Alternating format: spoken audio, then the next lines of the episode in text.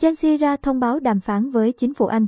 Chelsea đã phát đi thông báo ngắn gọn sau khi chính phủ Anh ra lệnh trừng phạt ông chủ tỷ phú người Nga của câu lạc bộ, Roman Abramovich. Hôm qua, ngày 10 tháng 3, chính phủ Anh đã ra lệnh phong tỏa tài sản của ông chủ câu lạc bộ Chelsea, tỷ phú người Nga Roman Abramovich. Lệnh trừng phạt này khiến Abramovich không thể bán Chelsea, còn bản thân câu lạc bộ này bị cấm chuyển nhượng, không được bán vé và hoạt động kinh doanh.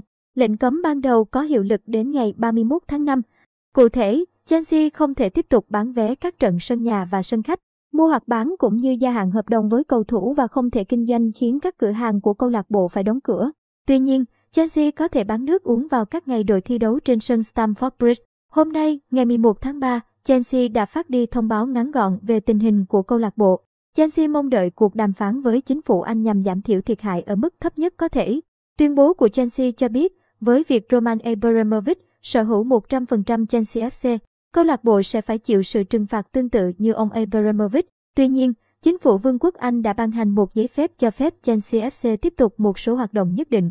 Chúng tôi sẽ hoàn thành các trận đấu bóng đá nam, nữ mà Chelsea đối đầu với Norwich và West Ham.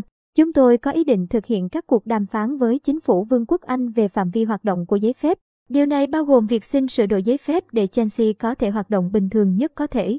Chúng tôi cũng sẽ tìm kiếm sự hướng dẫn từ chính phủ Anh về tác động của các biện pháp trừng phạt này. Câu lạc bộ Chelsea sẽ tiếp tục cập nhật thêm tình hình vào thời điểm phù hợp. Chelsea đã mất hàng chục triệu USD sau lệnh trừng phạt của chính phủ Anh.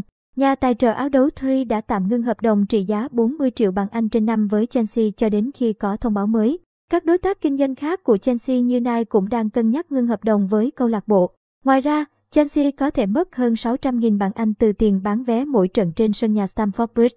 Hiện Chelsea còn 5 trận thi đấu trên sân nhà cho đến cuối mùa giải này, còn số này sẽ còn tăng thêm nếu Chelsea tiến sâu ở đấu trường Champions League. Rạng sáng nay, ngày 11 tháng 3, Chelsea đã vượt qua mọi dông bão giành chiến thắng 2-1 trước Norwich ở Premier League trên sân khách. Chiến thắng này giúp Chelsea giữ vững vị trí thứ ba Premier League với 56 điểm sau 27 trận thi đấu.